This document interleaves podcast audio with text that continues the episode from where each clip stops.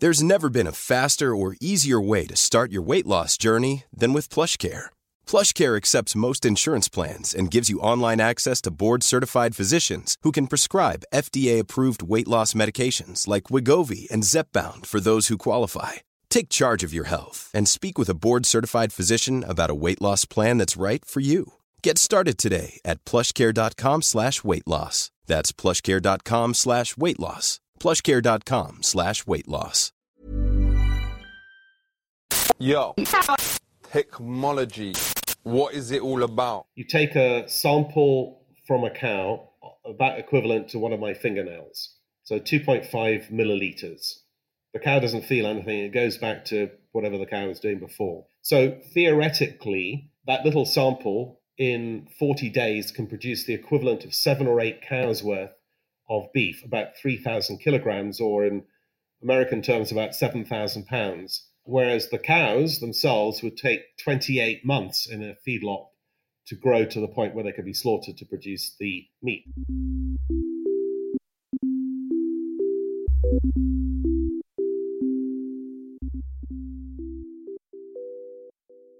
Hello and welcome to Danny in the Valley, your weekly dispatch from behind the scenes and inside the minds of the top people in tech.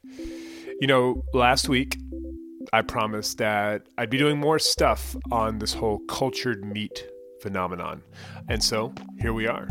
This week we have none other than Jim Mellon, who is the billionaire Scottish investor who is, by some distance, the single biggest investor in the world in this sector. He's backed a whole bunch of companies. He just raised nearly $100 million through his investment vehicle Agronomics to really double down on his investments. And I just wanted to talk to him about the why. Like, what does he see that is so compelling that as a canny investor, he has decided that now is the time to just bet a whole boatload of money on this brand new industry of factory made fish, beef, pork, poultry, etc. And anyhow, I think you'll just find his insights and his conviction about why this will be the way that we produce and eat meat in the not too distant future uh, really intriguing. And I'd love to hear about what you guys think of what he is saying, as well as uh, from last week's guest, Mark Kotter at BitBio. But it's clear that something is happening here. You know, five years ago there was one lab grown meat company, now there are more than 70 and they're more and more cropping up all over the world. You know, there is momentum building here, um, and it's going to be just be really interesting to see how all of this plays out. So that's it. Here's my conversation with Jim Mellon, one of the people right at the heart of this movement. Enjoy.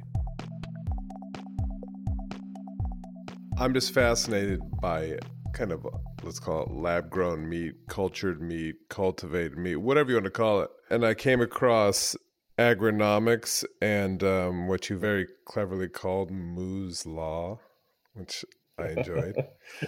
but what is your interest and what is the vision? Like what's what's your thesis here? Because it does feel like um the way I kind of view it is that we're at this kind of Tesla Roadster moment in that we've got this new technology, it's been proven, but it's still kind of expensive, niche, not scale. And now it's about getting to the kind of Model 3 or much cheaper, you know, kind of mass adoption and scale up. But I don't know if you agree with that kind of comparison. Yeah, no, I, I absolutely do but as yet the companies that we've invested in don't have Tesla prices.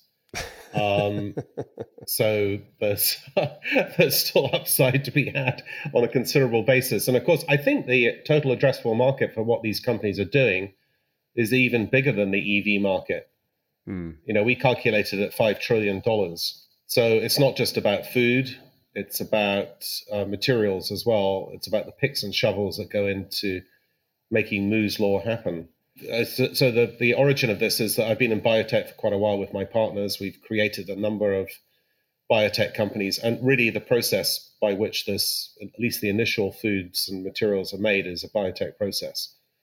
And so it was a natural thing for us to get involved in. And uh, Agronomics, as as of yesterday, raised just short of another hundred million dollars, which it expects to invest in the next nine months. So the as the companies scale up, they require, as as as you know better than anyone, yeah. more and more money.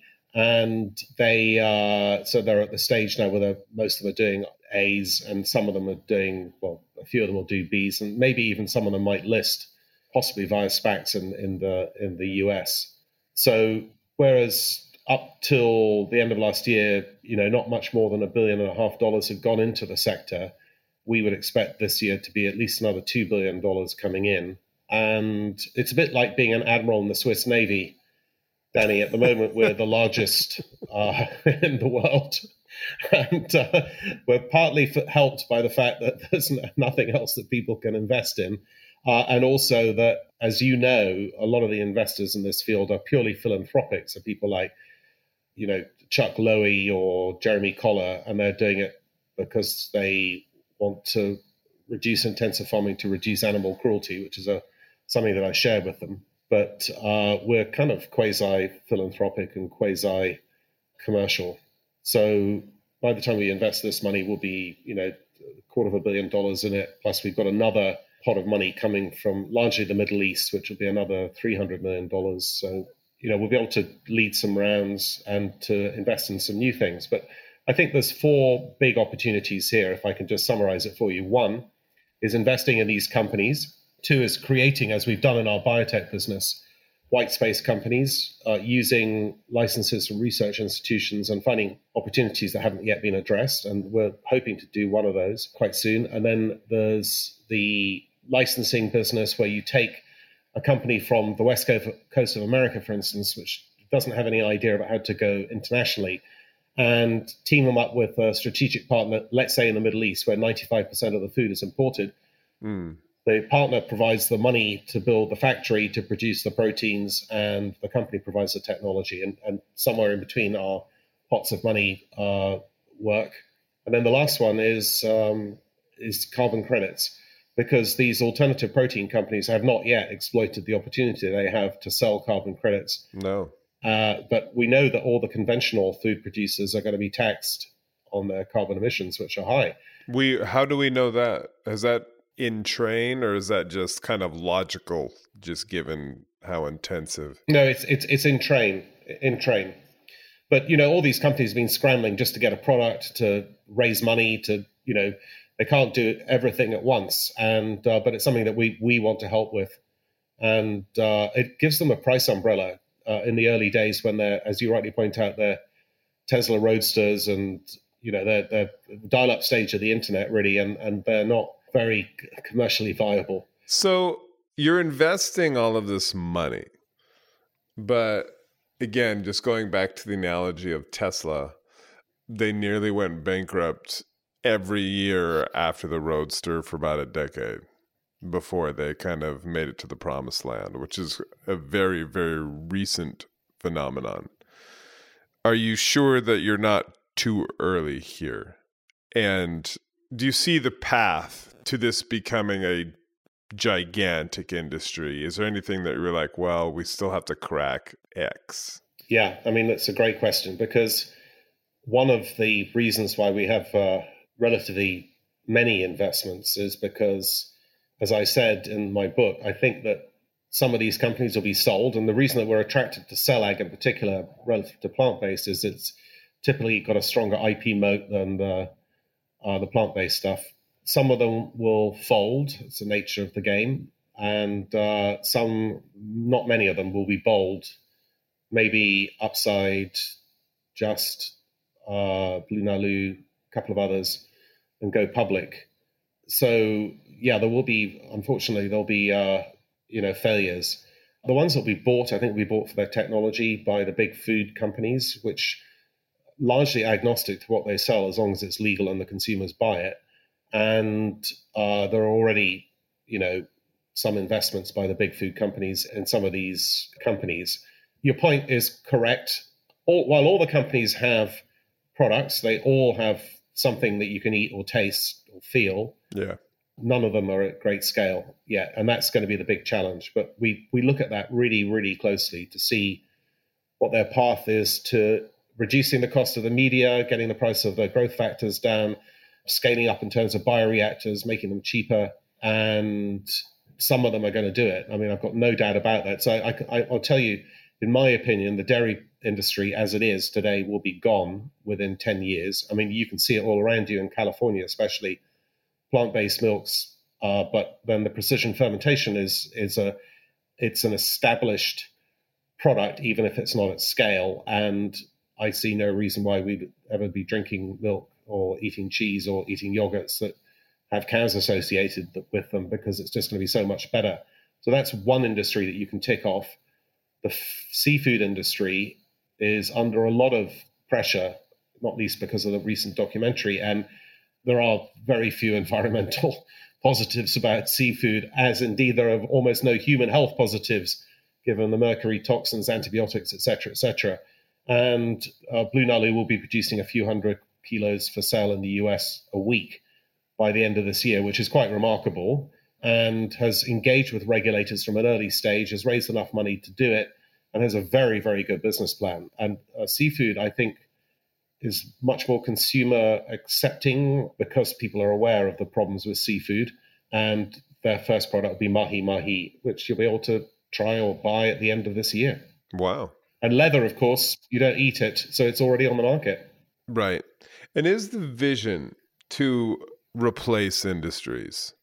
Because you know, you talk to some of the CEOs and there's kind of a dance it feels like they have to do where it's like, well, you know, they in other words, they don't want to piss off the powers that be. And some of them have big meat or big fish investors. So I haven't come across one yet who said, "Yeah, we want to replace the beef industry or the pork industry or whatever it may be." But you as an investor, how do you see it? How do you see this playing out? Yeah, well, you know, Dean and Borden have gone bust in the US because of, I think, largely the encroachment of the plant based milks in the last 10 years. There's a sort of tipping point of economic viability.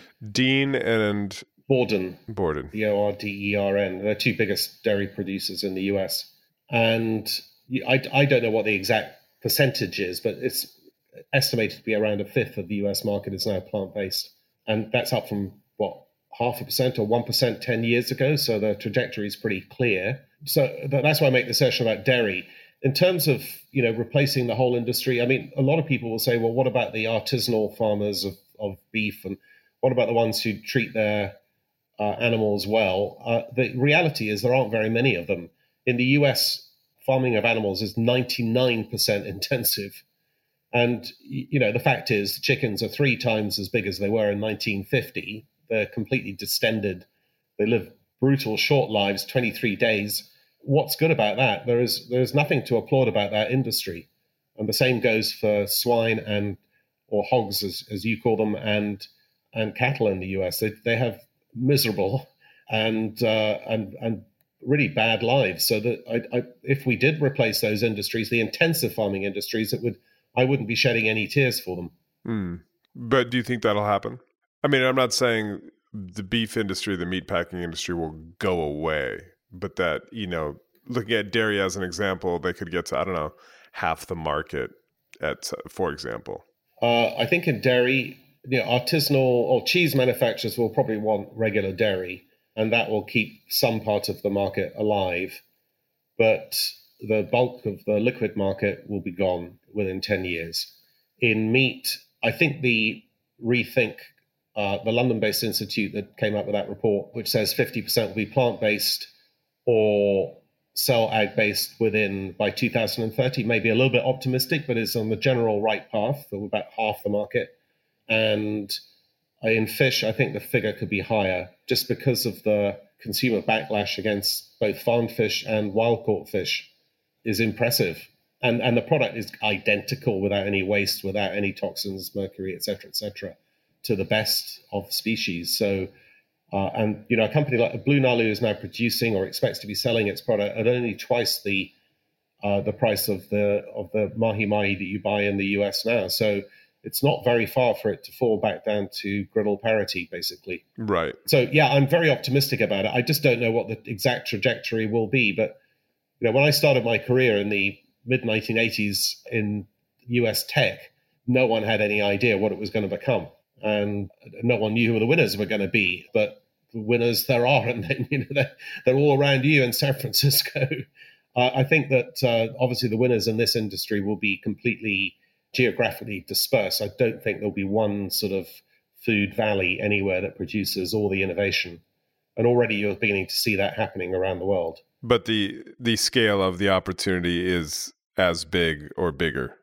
I, I don't think it's as big as the whole of the tech industry. Yeah. But it's certainly as big as the electric vehicle industry. And because of the IP protection that these companies have developed in the last three or four years, it could be more profitable in individual companies that you know because although tesla is a great company it's suffering from it's going to suffer from the fact that the germans the land rovers the every other company in the world that makes cars is going to be producing electric vehicles uh, uh as well so the competition is going to be enormous i don't think the same will apply in certain categories of the food or materials industry but i can't say which is going to be uh, the biggest winner we can only guess at them. But at the moment, these companies don't have particularly high prices. Uh, they haven't suffered from their sort of frenzy because none of them are public. They're not available to the public, and, and institutional investors can't work out what category they they fit in. Um, if you're an agri investor, maybe that's an area you might look at, but it wouldn't be your full time. And if you're a biotech investor, uh, it probably doesn't fit into your normal remit for investing. So the, it's it's a difficult one for investors to get hold of. But yeah, you asked me, is it going to happen? Yeah, I think 10 to 20 years, most of the stuff that we're talking about will be produced in, in an industrial way on a very small fraction of the land with very small water usage relatively to the current production and obviously with a much lower emission level, even though some people dispute that. I think that that is a clear cut case that about a fifth of emissions come from intensively farmed animals. And the energy intensity of this stuff is much, much lower.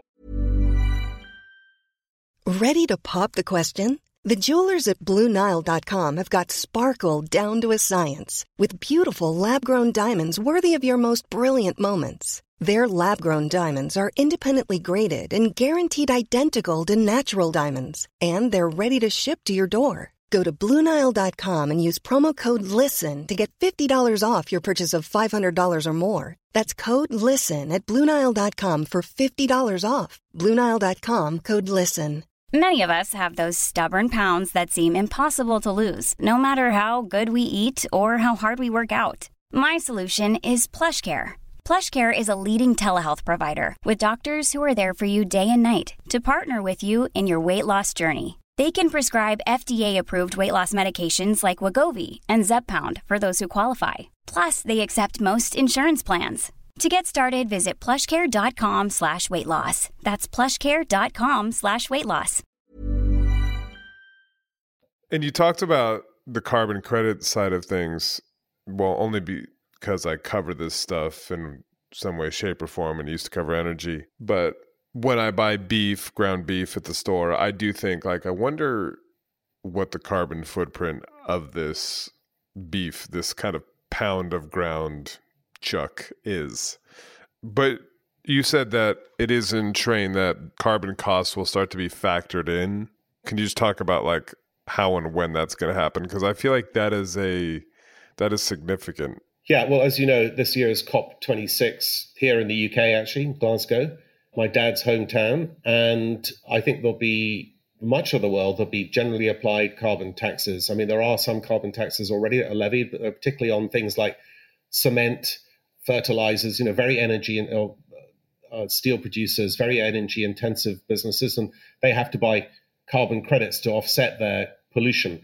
And those carbon credits are typically bought from people who are planting trees in the Amazon or you know, Tesla, as an example, has made, as you well know, uh, all of its money in recent quarterly earnings from selling carbon credits to, I can't even remember the name of it now, but some sort of funny name that the PSA uh, Chrysler um, consortium calls itself now. But it's only now that the food producers are coming under the glare of the spotlight. And by the end of this year, I'm pretty sure there will be in Europe at least carbon credits on conventional food producers. And the obviously the alternative producers should be claiming the carbon credit. So somehow or other, we want to get in the middle of that for the benefit of our fund shareholders, basically, and um, and that's what we are doing. But as yet, it's a bit like everything else in this. It's pulling pieces together that will take some time. I think that's the last of our pieces to fall into place. But we know that we've got a licensing deal in the uh, in the Middle East that's upcoming, and we know that we've got a white space opportunity that's upcoming as well. So those are two of the other boxes that are being ticked at the moment, and um, it's uh, you know it's impressive. And you said there's a like three hundred million dollars in money from the Middle East. Is that going to be invested via agronomics and as you guys choose, or what's the situation there?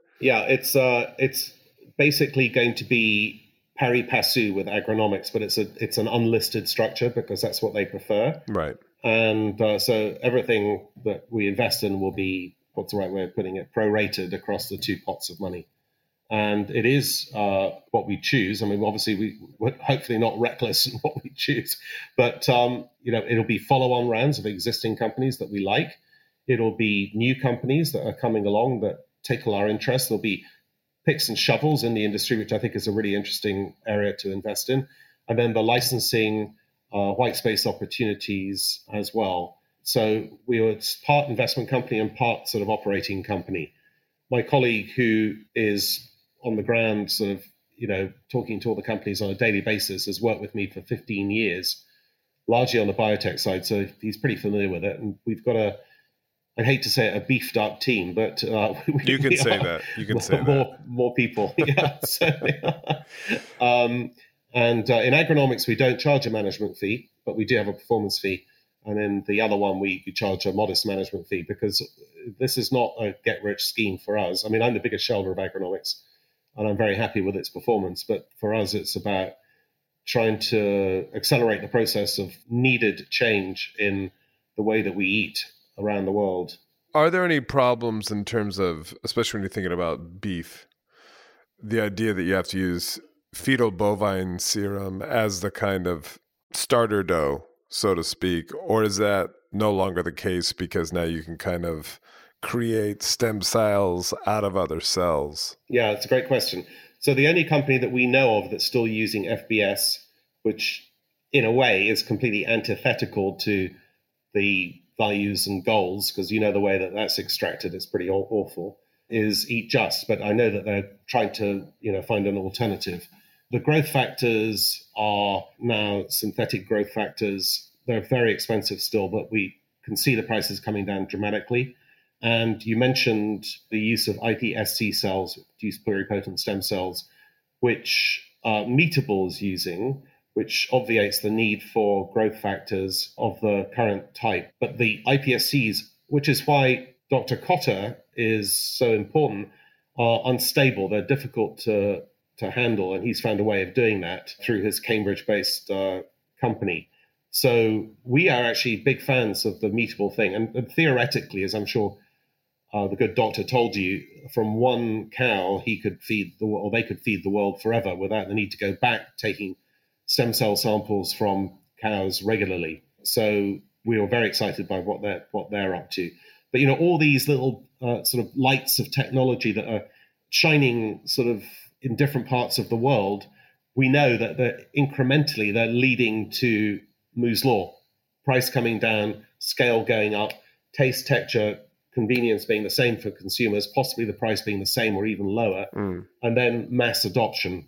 And uh, our major uh, thrusters in in ground beef, obviously, because it's 60% of the US market. And it doesn't need careful structuring. And actually, people don't really mind if it's in a sausage or it's in a patty, what it looks like. So we're going after the low hanging fruit. We're not really interested in the niche stuff like kangaroo meat or caviar or fur, which some companies are working on at the moment. Right, right, right. So, what does keep you up at night? What's the thing that could derail all of this? Or is the idea that there isn't? Well, what happens if one of these foods gets onto the market and causes mm. food poisoning or worse? Yep. I mean, I think that's the you know that that that is something that's a matter of great concern. But they're all regulated. They're all engaged with the regulators. They all their stuff so far has been closely examined by regulators. And because they're not using GM, there should be an open pathway to commercialization. The second thing is that, you know, we can't, the biggest cost is the growth factors. And, you know, I know that Meat, Meatable's finding a way around them, but what happens if their way doesn't work because the iPSC cells are too unstable? And what happens if the growth factors just don't come down to the price of recombinant proteins developed by drug companies for very big diseases like uh, diabetes? So, insulin, for instance, is uh, effectively a growth factor that is is cheap and or is cheap to produce. We need to get it down to that price. So, and then there's the corporate execution risk. I mean, none of these companies existed until a few years ago. None of them have ever turned a profit. None of them have been, you know, gone through the whole of their business plan, and, and we don't know if they're going to be the right ones to to take it forward. But I suppose that was the risk in technology in the early 80s and 90s, basically, and some of them have come through. We'll just have to navigate those waters. But you know, I don't doubt that the industry will succeed. It's a question of who will succeed in it. Yeah. And for the folks at home who aren't au fait with all this, what is a growth factor? Basically, in a nutshell, just in principle, yeah. you take a sample from a cow, about equivalent to one of my fingernails. Mm-hmm.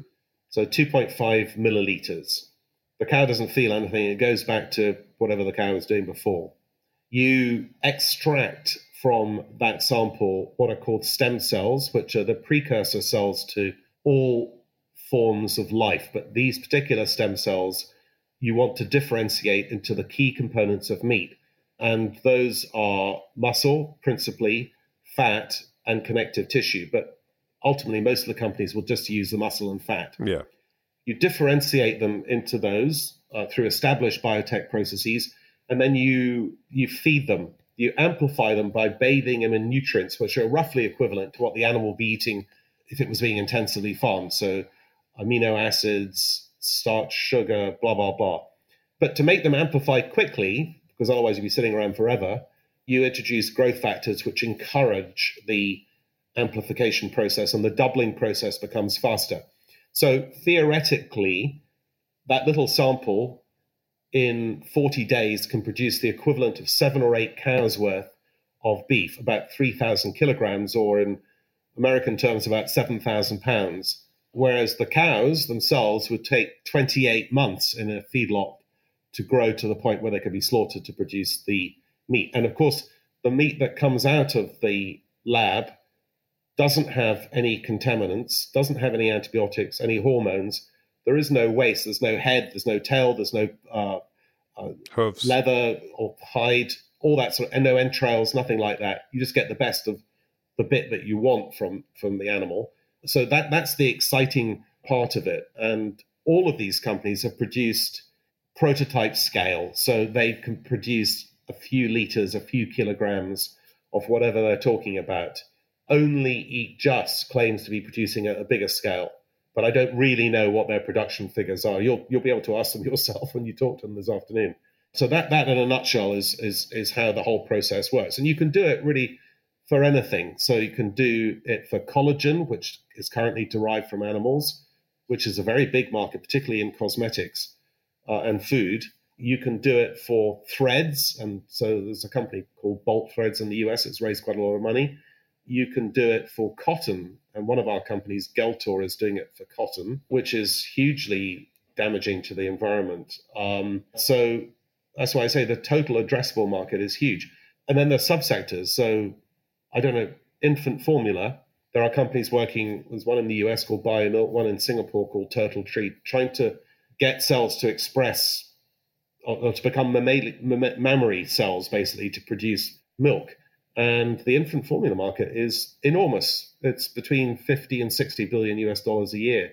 So that's why I say the total addressable size is very big. The margins could be better than conventional food because the input ratios are much lower than going into animals to produce meat at scale. And it's very, very disruptive and it's happening quickly. I mean, this is a this is exactly your area, Danny. I mean, you know, yeah. this is it's uh, the disruption of very old industries, basically.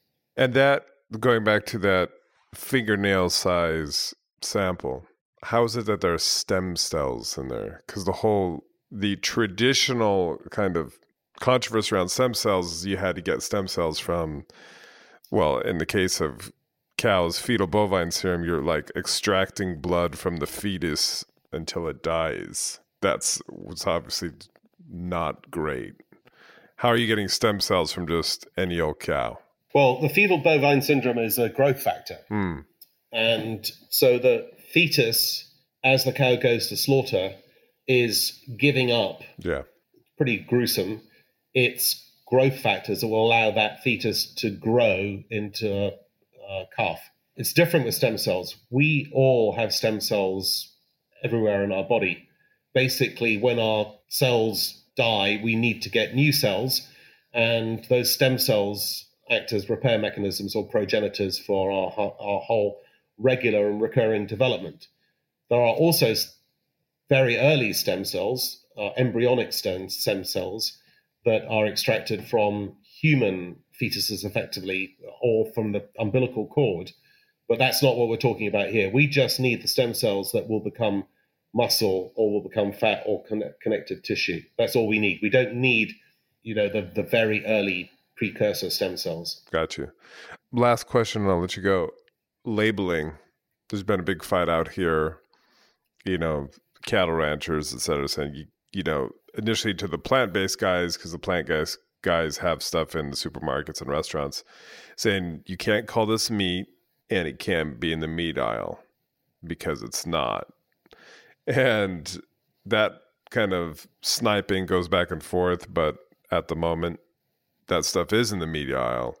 But how do you see this playing out? Are the tensions already there? Like, because it does feel the marketing and branding will be incredibly important here in getting people to be okay with this idea of, you know, eating stuff that was grown in a lab, not in an animal. Absolutely right. I mean, the focus groups from all the companies and the industry associations like Good Food Institute suggest that consumers are ready to try, but who knows until it's actually out there.